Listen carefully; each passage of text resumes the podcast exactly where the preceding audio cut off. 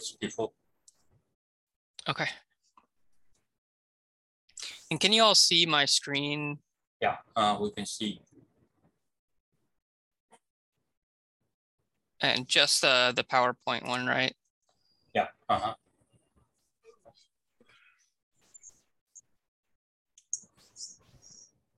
Okay. So just want to say Eero is being recruited to the division, and officially you need to give a recruitment talk.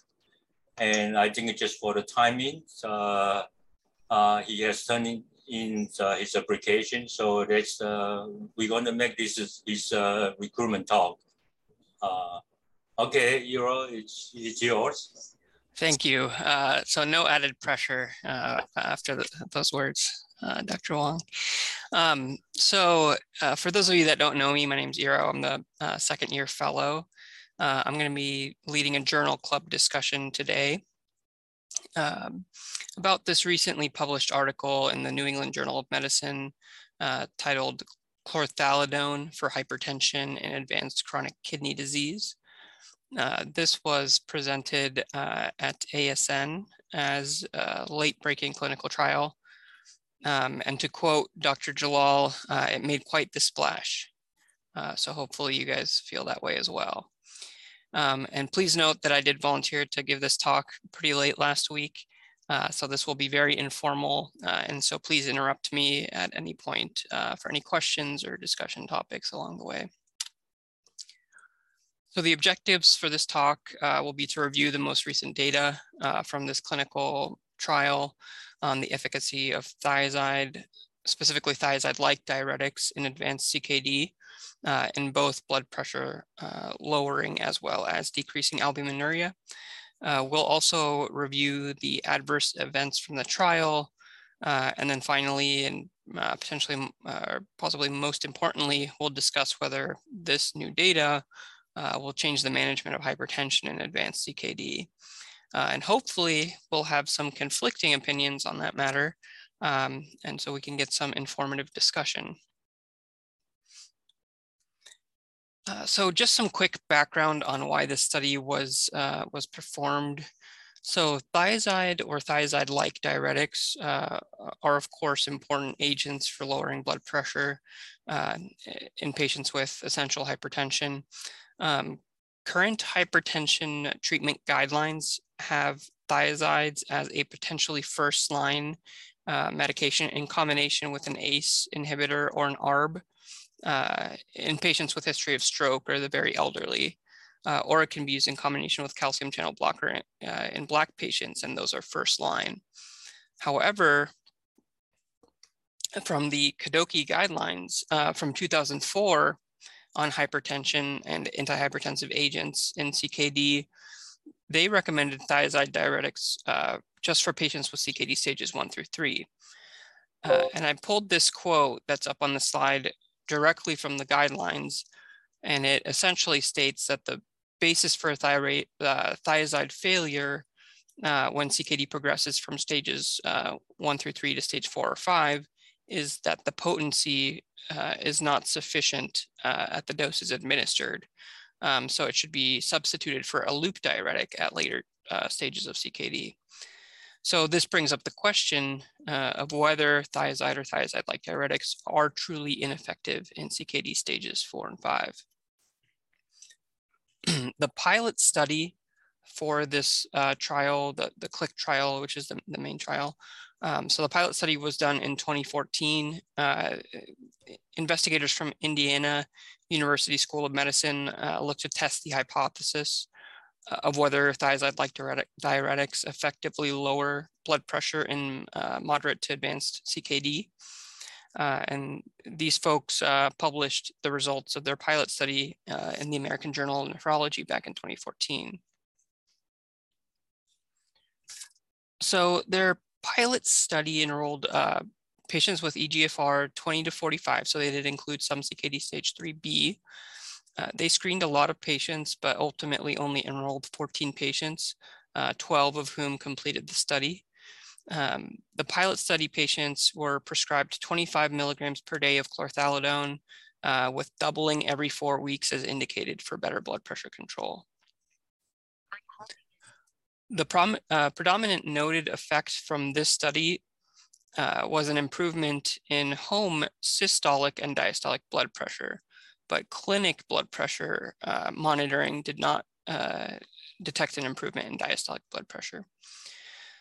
So in this pilot study, 66% of the patients actually had CKD4. So this paved the way for the randomized controlled trial in patients with CKD with poorly controlled hypertension.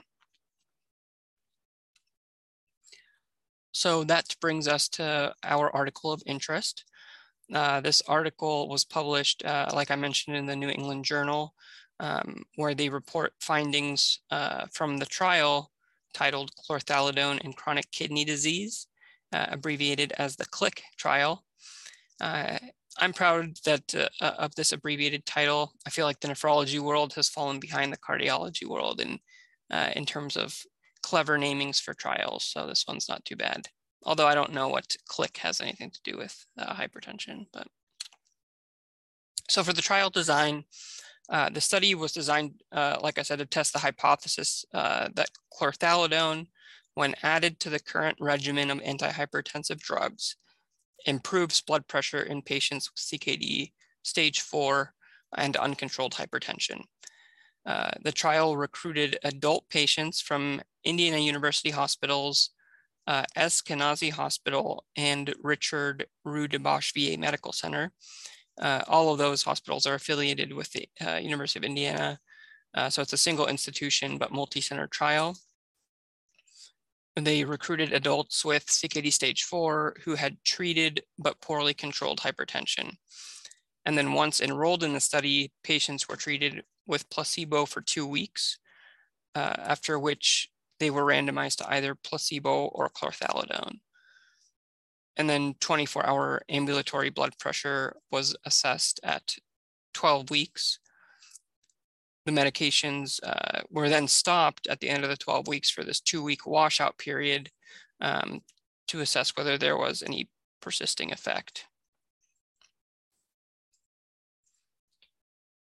Here I have listed the inclusion and exclusion criteria for the study. They included adult patients with CKD stage 4 with hypertension defined as systolic greater than 130 and diastolic greater than 80. The patients had to be on an antihypertensive regimen, and that regimen had to include at least one medication 12 weeks prior to the study. At least one of the medications that the patients were on had to be an ACERN ARB. If there was a contraindication to ACERN ARB, then that one medication had to at least be a beta blocker. And then the exclusion criteria included patients that were already on thiazides, had a hypersensitivity to thiazides, were on very high doses of loop diuretics, or had extremely elevated blood pressures. They also excluded patients that were planning on starting dialysis within 3 months, although I don't know how they necessarily assess that. Patients who had any major cardiac event in the past 3 months were also excluded. Or patients with advanced illness, such as terminal cancer, advanced heart failure, or cirrhosis. And then notably for the transplant nephrologists that are at this meeting, they did exclude patients who had previously had an organ transplant or were on immunosuppressive agents. The primary outcome for the CLIC trial was a change in 24-hour ambulatory systolic blood pressure from baseline to 12 weeks. And then their secondary outcomes included a variety of things, including changes from baseline to 12 weeks in urine albumin to creatinine ratio, the NT-proBNP level, plasma renin and aldo levels, as well as total body volume. So in total, 2,849 patients were assessed for eligibility, 47% of those patients were deemed not eligible. And then the main reason for exclusion there was blood pressure being out of range, recent use of thiazides, organ transplant recipients, and not being on antihypertensives to begin with. And then 403 patients that were potentially eligible ended up consenting for the trial, and 243 of these patients were excluded for various other reasons that are listed there on the slide. Then finally, 160 patients were enrolled in the trial and underwent randomization. 79 patients out of those 160 were assigned to the placebo group, and 81 were assigned to the chlorthalidone group. In the placebo group, only six patients of the 79 did not complete the study, mostly due to patient decision. And in the chlorthalidone group, 16 patients didn't complete the study. So notably, the placebo group only had one serious adverse event. That's noted at the bottom of that slide. In the chlorthalidone group, there were 3 adverse events with 1 death and 1 patient ending up on dialysis. And when I was looking through the supplement, I did not see any details on what those adverse events were. But I will get back to the adverse events in a few slides here. Here are the baseline characteristics of the placebo and chlorthalidone group in this study. The average age for patients in the study was 66. The majority of patients were males.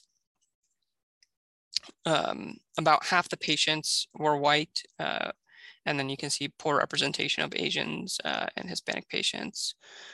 The comorbidities between the 2 groups did not vary significantly, although they didn't include the p-values in the article. At baseline, the patients were receiving an average of 3.5 or so antihypertensive medications. 60% of them were on loop diuretics, and all but 2 were receiving an ACE inhibitor, an ARB or a beta blocker. This data is available in the supplement as well.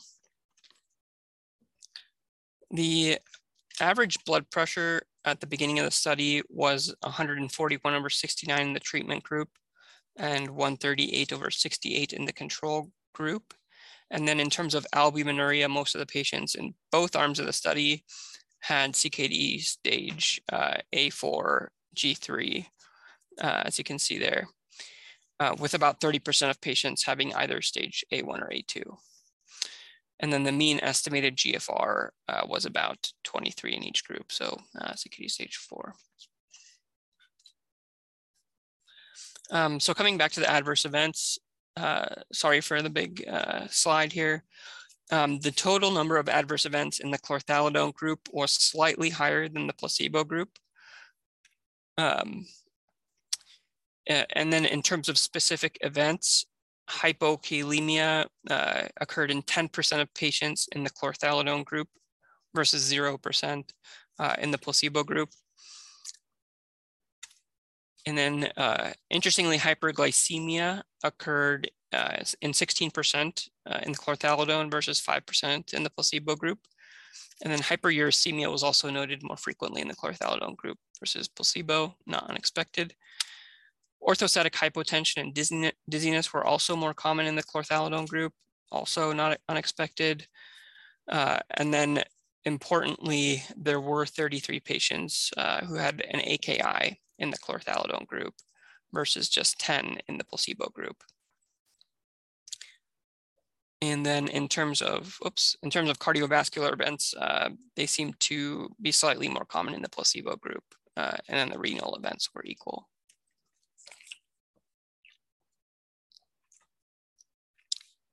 So moving on to results, here are the results for the primary outcome. At randomization, here at the beginning of the slide, the mean 24-hour ambulatory systolic blood pressure was 142 in the chlorthalidone group and 140 in the placebo group. You can begin to see a difference in the systolic blood pressure in the chlorthalidone group starting at week 4. And the effect seems to continue until the end of the treatment period at 12 weeks. The adjusted change in the 24-hour ambulatory systolic blood pressure from baseline to 12 weeks was -11 in the chlorthalidone group and -0.5 in the placebo group. So the mean difference between the treatment and the control group was -10.5. And that has a confidence interval of -14.6 to -6.4, which is a p-value of less than 0.001. As part of their protocol, they had this 2-week washout period after the treatment period, and you can see that the effects seem to last to some degree after discontinuation of the medication. And then for reference, at the 12-week mark, the investigators had 140 recordings of 24-hour ambulatory blood pressure. Here are the results in table format. Again, you can see the chlorthalidone group had an 11-point drop in systolic blood pressure, while the placebo group had the 0.1-point drop. You can see that the daytime and nighttime changes in blood pressure were similar. And then in terms of the diastolic blood pressure, there was about a 5-point drop in the chlorthalidone group and a 1-point drop in the placebo group. And again, those were similar for the daytime and nighttime. In terms of secondary outcomes, the percent change in the urinary albumin to creatinine ratio from baseline to 12 weeks was negative or -41% in the chlorthalidone group and -7% in the placebo group. And at 8, that was at 4 weeks. And then at 8 weeks, the change in urinary albumin to creatinine was -45% in the treatment group and -3% in the placebo. You can see that here.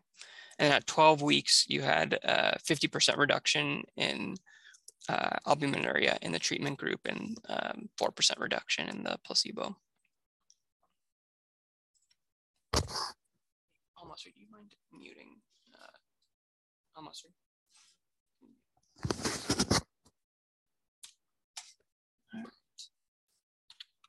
Sorry about that. In terms of the EGFR, there seemed to be an initial drop in the EGFR in the chlorthalidone group here in the orange line.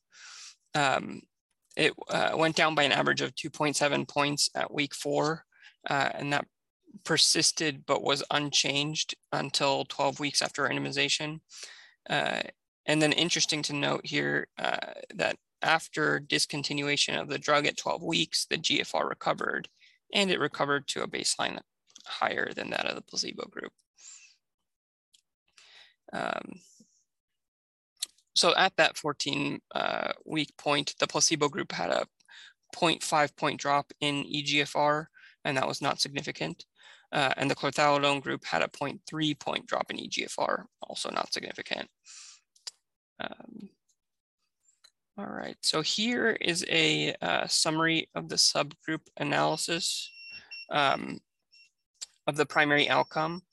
So bars to the left of the solid line indicate that chlorthalidone performed better. Bars to the right of the solid line are if the placebo performed better. So you can see that chlorthalidone performed in a statistically significant way in all of the pre-specified subgroups. There were a few groups where the effect of chlorthalidone on blood pressure was not quite as good as others.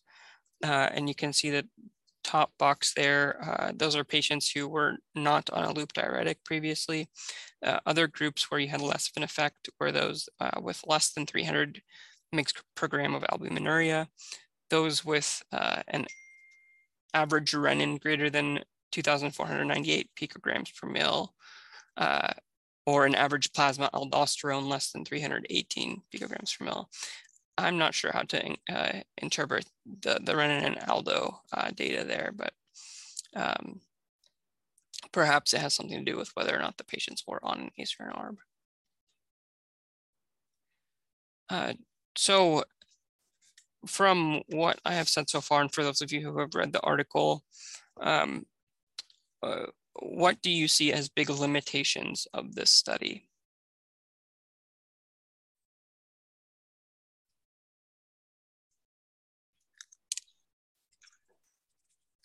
I'd like to hear from the fellows before we all start adding in.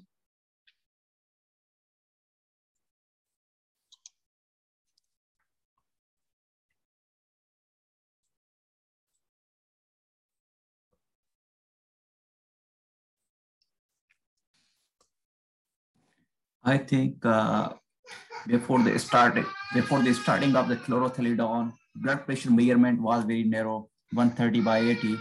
It should be more than that.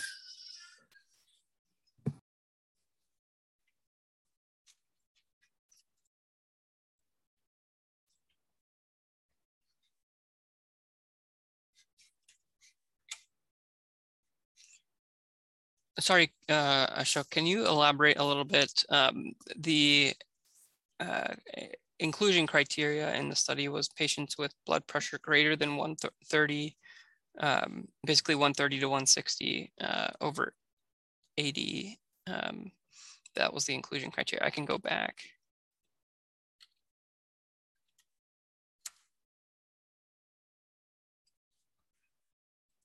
So basically, 130 to 160 over 80 to 100 was the based on ambulatory blood pressure monitoring. That so you think the range should have been bigger? Yeah, I think slightly range should be bigger than that, and also already patients were on antihypertensive medicine, so maybe we would think about I think to give those medicine to the resistant. Those who are resistant to the antihypertensive medicine, maybe.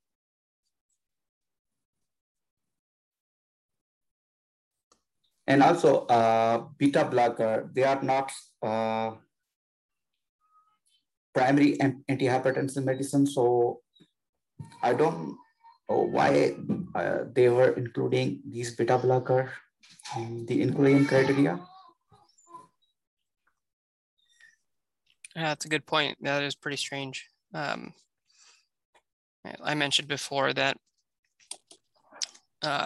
based on guidelines, in certain groups, you would have ACE ARB plus a thiazide or a calcium channel blocker and a thiazide, or ACE ARB plus a calcium channel blocker, but nowhere in the guidelines does it mention beta blockers.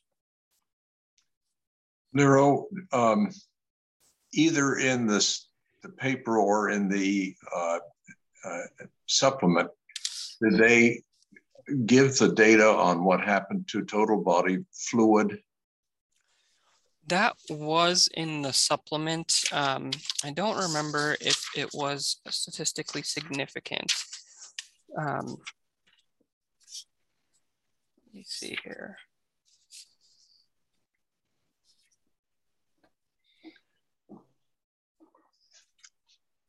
So let's see.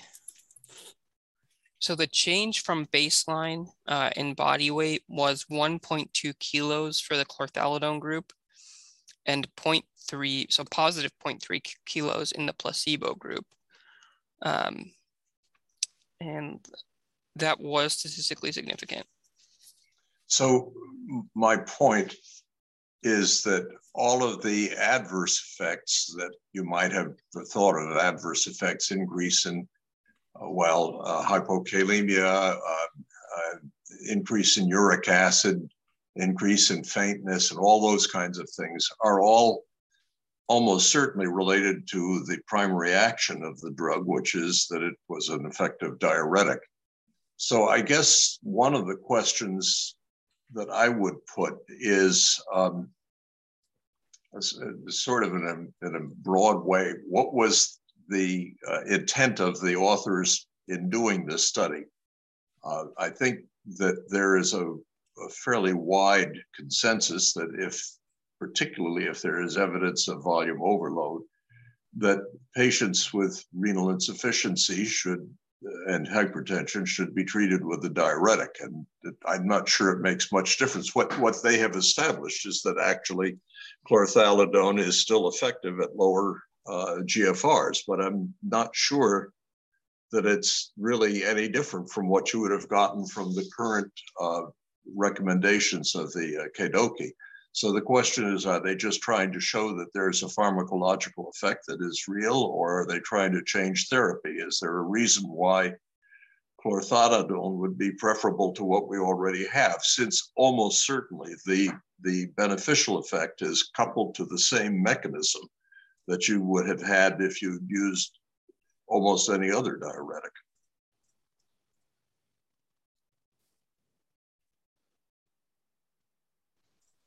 So I'm not asking you to say what was in the minds of the authors, but I think this is useful because the loop diuretics are pretty short acting, and chlorthalidone's a pretty long acting diuretic. So I really like chlorthalidone and try to use it pretty often. And I think this study helps demonstrate that it can be effective even in advanced chronic kidney disease. Especially if patients don't have otherwise like severe edema, because the high dose diuretic folks were discontinued. I would agree with that, Maria. I must confess a little bit of surprise that the New England Journal took it, because I think it's sort of a, in a way, a no-brainer. But you know, again, I can't say what is in the minds of the reviewers any more than what was in the minds of the investigators. But Larry, I don't know whether we could say that this is a no-brainer. It has been long-held teaching, probably based on no data, that thiazide diuretics were ineffective in the presence of advanced CKD. Okay, well, we heard that from our teachers, we've parroted that down to our students. And I suspect that we never stopped to check the data. And I wonder whether KDOQI gave us the level of evidence for the statement that chlorthalidone or thiazide diuretic should not be used with advanced CKD.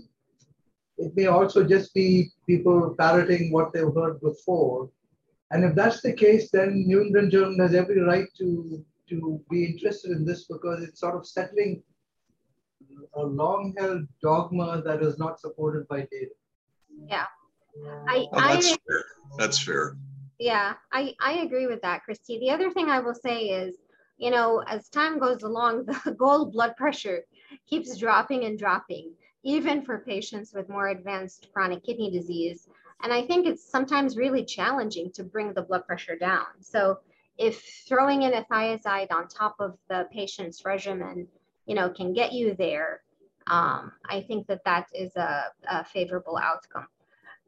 But to Larry's point, I do agree that this does not necessarily change. I think it's hard for this to change the guidelines, because they didn't really look at long-term outcomes. And I'm sure future studies will do that.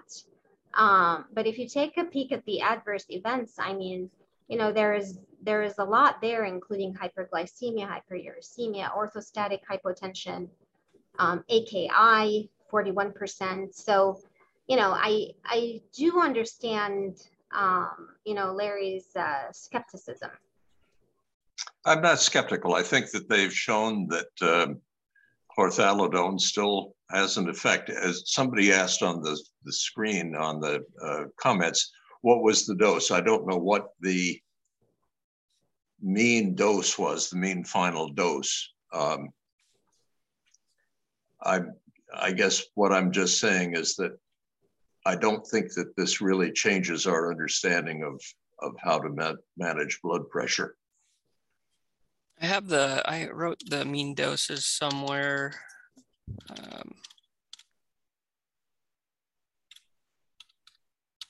I thought I did.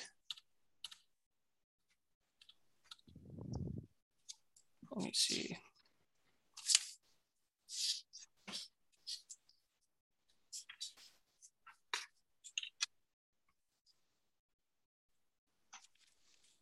I guess I am skeptical because I, you know, at ASN, this study was so very well received. If you just look in the chat box, everybody loved it. Everybody was lauding it. I think there's going to be a surge in the number of people prescribing thiazides and loop diuretics in combination. And personally, I do think that the risk of AKI, I mean, if a number of patients, you know, I would be curious to know what percentage of those AKI events happened in people with stage 4 CKD, as well as how severe the AKI was. And I would personally want to see the impact of this on long-term outcomes, not just including cardiovascular disease, but also CKD progression. And Diana, I agree that one of the things is that let's say you had a patient who was blood pressure was not well controlled, and maybe there's a little bit of edema, traced, you know, the usual sort of thing that you see. And you decide you're going to use a diuretic. And my question is, what we don't know here is, does it make any difference which diuretic you use? This, it's true that the loop diuretics are shorter acting, and that's always been an advantage of chlorthalidone in patients with without renal failure. Again, the increased incidence of AKI and all of those, and the frequency of stopping the treatment and so forth, would all be concerning in that, particularly in this small trial. But we don't really have a comparison of what we would have gotten had we used any other diuretic. I suspect that this is just all showing a diuretic effect. Yeah, Larry, this is Lama here. Meenakshi just posted in the chat box. Interestingly, if you look at 8 weeks, placebo group got more diuretic than treatment group. So it's curious how. I didn't hear that. I'm sorry, Lama. Oh, I said that Mina just posted in the chat box the doses that the patients received. And it looks like in the treatment group by 12 weeks, the average dose was 23.1 milligram, whereas in the placebo, that's the treatment group, whereas in placebo group, the total dose was 37.2 milligrams. So that's interesting that placebo group got more diuretic at 12 weeks. Is that really more what it's more placebo, yeah. So, I mean, this is a kind of off, right? Because we prescribe 25 and 50 milligrams. So, you know, checking at 4 and 8 and 12, I don't know what the meaning of that is. I mean, I agree with everybody that this is showing that we can use chlorthalidone in CKD4.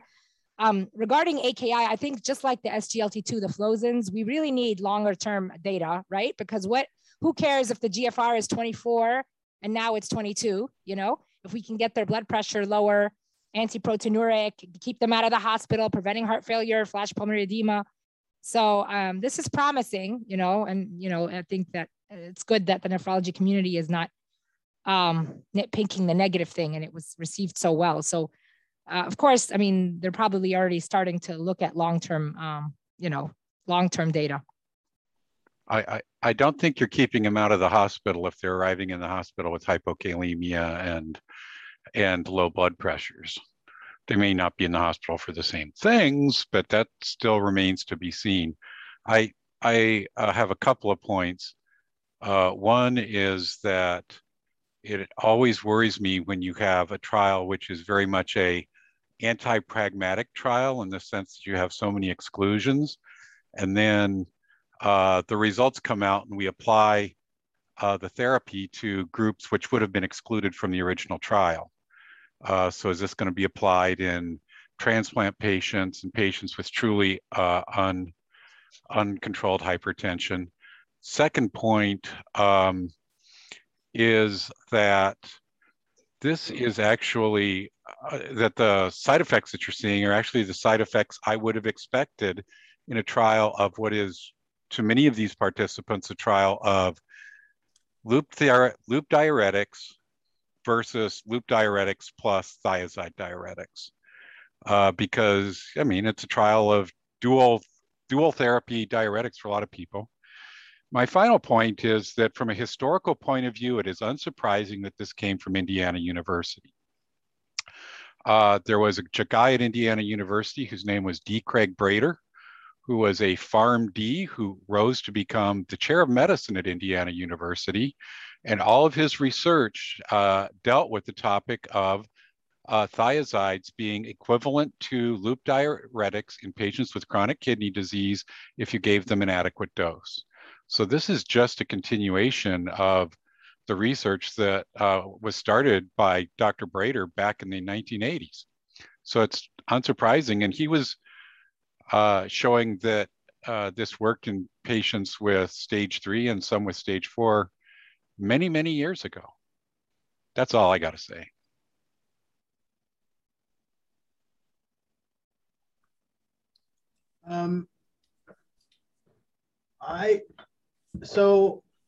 I think, you know, we already use thiazide diuretics in patients with CKD4 all the time. And we think of metolazone as a totally effective diuretic. And we use it sparingly because we see people develop AKI when they have a combination of high dose loop diuretics and scheduled metolazone. And so it's often given for a couple of days, and then we only prescribe it on a scheduled basis. I mean, commonly I've seen people, not just me, scheduled on a scheduled basis only when people have refractory edema, despite occasional use combination loop and thiazide diuretics.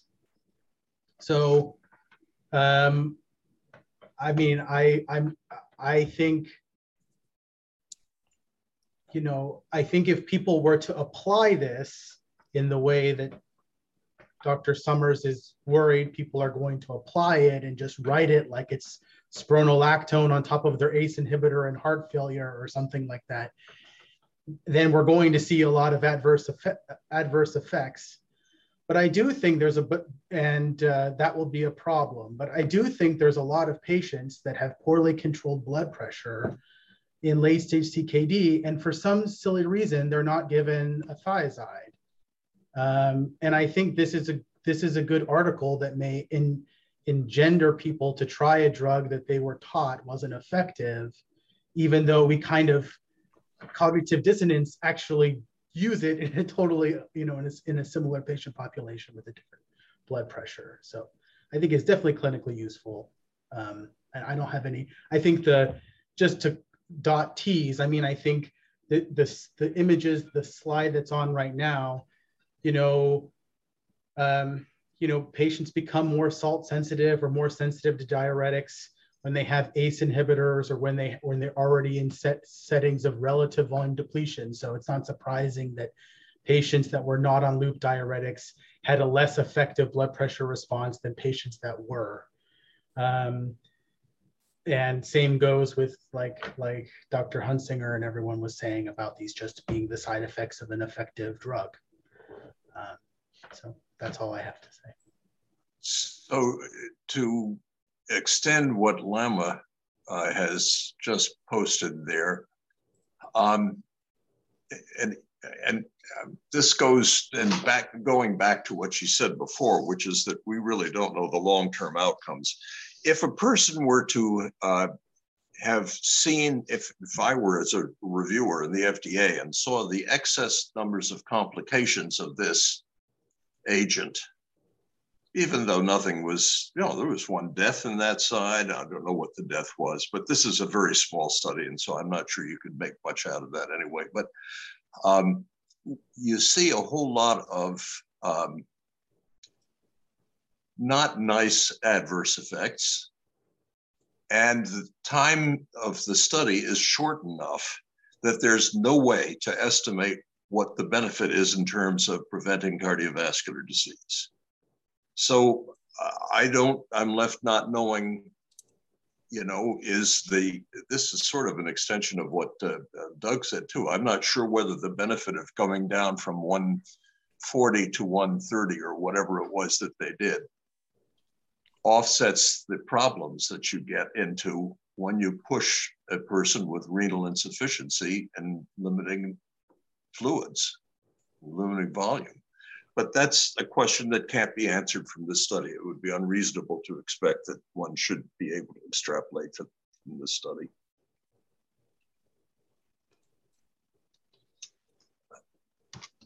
So I think I'm just, because I talk too much, I suppose, but what this does is it says, yes, chlorthalidone can be used in this situation. As Brader said years ago, it does work. It probably has similar adverse effects to all the other diuretics. And one might guess that it has adequate, similar benefits to all other diuretics. And that's why I'm just not sure it changes all that much.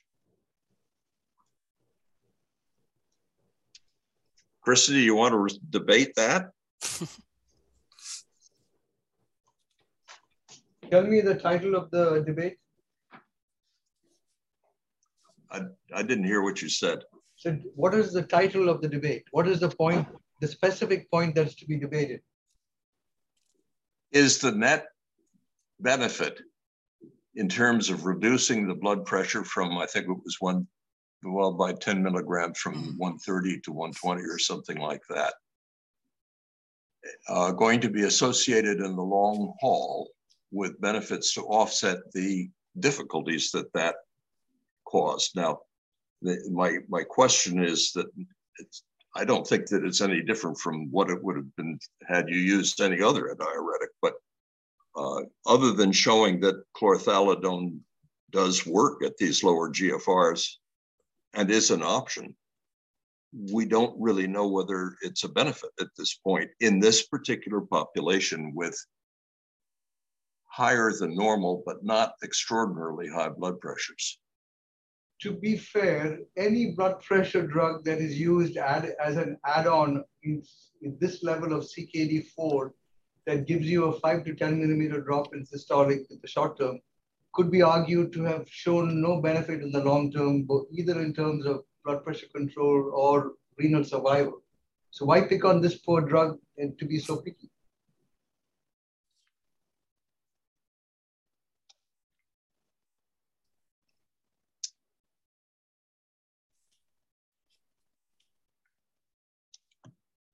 Are you at a loss for words? No, I'm having a problem because my earbuds are very faint, and I didn't really hear what you said. But I will. I said that for any drug that is useful at this level of impaired kidney function that drops your systolic blood pressure by 5 to 10 millimeters of mercury in the short term, you could argue that there is no data long-term about its effectiveness, either in blood pressure control or in prolonging renal survival. I agree. I don't know whether it's good or bad. Are we just manifesting our intrinsic bias against chlorthalidone? Maybe this is affected by the fact that I have been a little bit skeptical about the idea that chlorthalidone didn't work anyway. So. But you know, it's useful to know that chlorthalidone can be used if you need a diuretic in patients with reduced GFR. So, Larry Fadiakoub, we utilize that all the time, even with profound kidney failure, in combination with loop diuretic, and we know it works a lot of time converting oliguric to non-oliguric kidney failure. So we know that work at relatively low GFR. And I think all of us use chlorthalidone to a point in stage 4 kidney disease, selectively, that's a key word. And we use them with loop diuretic also selectively. If used and selectively, we get in trouble. We have a lot of acute kidney injury we see in the hospital, people put on loop diuretic and thiazide of any sort, and they come in with acute kidney injury just because of low extremity edema. So try to generalize this to everybody we have is a dangerous proposition. I'm not sure, I kind of agree with you. I'm not sure what did this study teach us. It taught me absolutely nothing. It taught me chlorthalidone work in stage 4. Well, we kind of know that actually, even with the traditional thinking that it doesn't work, not true. We know it does, anecdotally at least. We know it works with furosemide. We all know that. The side effects, well, yeah, guess what? Yeah, we use loop diuretic plus thiazide in a bunch of people. We're going to see AKI and so on. So I'm not sure this particular trial is going to change what we do with it. I'm really surprised to hear that there's a lot of excitement in ASN about this. I don't know why. It didn't teach me anything. We use it in some people, and we do not use it in some. That's my 2 cents on this.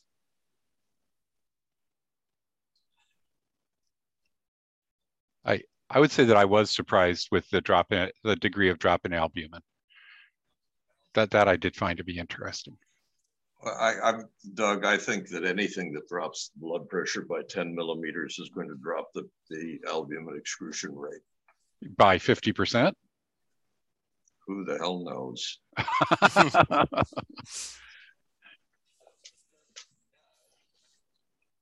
I think the amount of albumin was fairly low to begin with, though. So 50% is still 50% of small amount, I believe.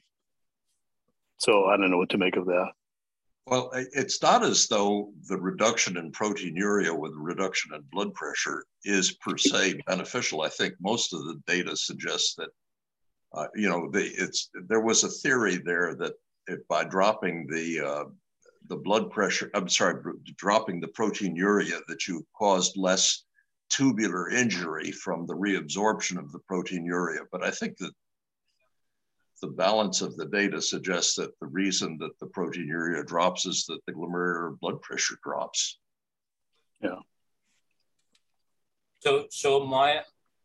I think that the reason we talk about thiazide is not effective in the low GFR. It's just like the furosemide, it needs to be filtered into the luminal side to act from the transporter sitting on the apical membrane. And I think that goes with, when in advanced kidney diseases, thiazide is going to be less filtered, but the same goes to furosemide. So, because of the low GFR, furosemide also, instead of every 6 hours, it can last 12 or even 24 hours, as we know. And advanced CKD patient, we don't do Q6 hour, so we do it a little bit spaced out, So to some extent, the reason I think we tend to use furosemide other than thiazide is because furosemide is more potent. So to the extent that it will be decreased filter in the low GFR, because it's acting on the loop diuretic, as a loop diuretic, it's blocking the greater portion of sodium reabsorption, so it's more effective. But otherwise, it's the same thing. Furosemide and thiazide is same thing, all need to be filtered, and just want to be more potent. So in the setting where there's less filter, we tend to use more potent one. But as John mentioned, we do, a lot of our CKD patients, we do a synergistic therapy of metolazone, which is thiazide anyway. So I think there's some point to kind of let us not necessarily saying, well, when it's a CKD, advanced CKD cannot use thiazide, but other than that, the principle applies to both. And then the benefit of thiazide, other than synergistic,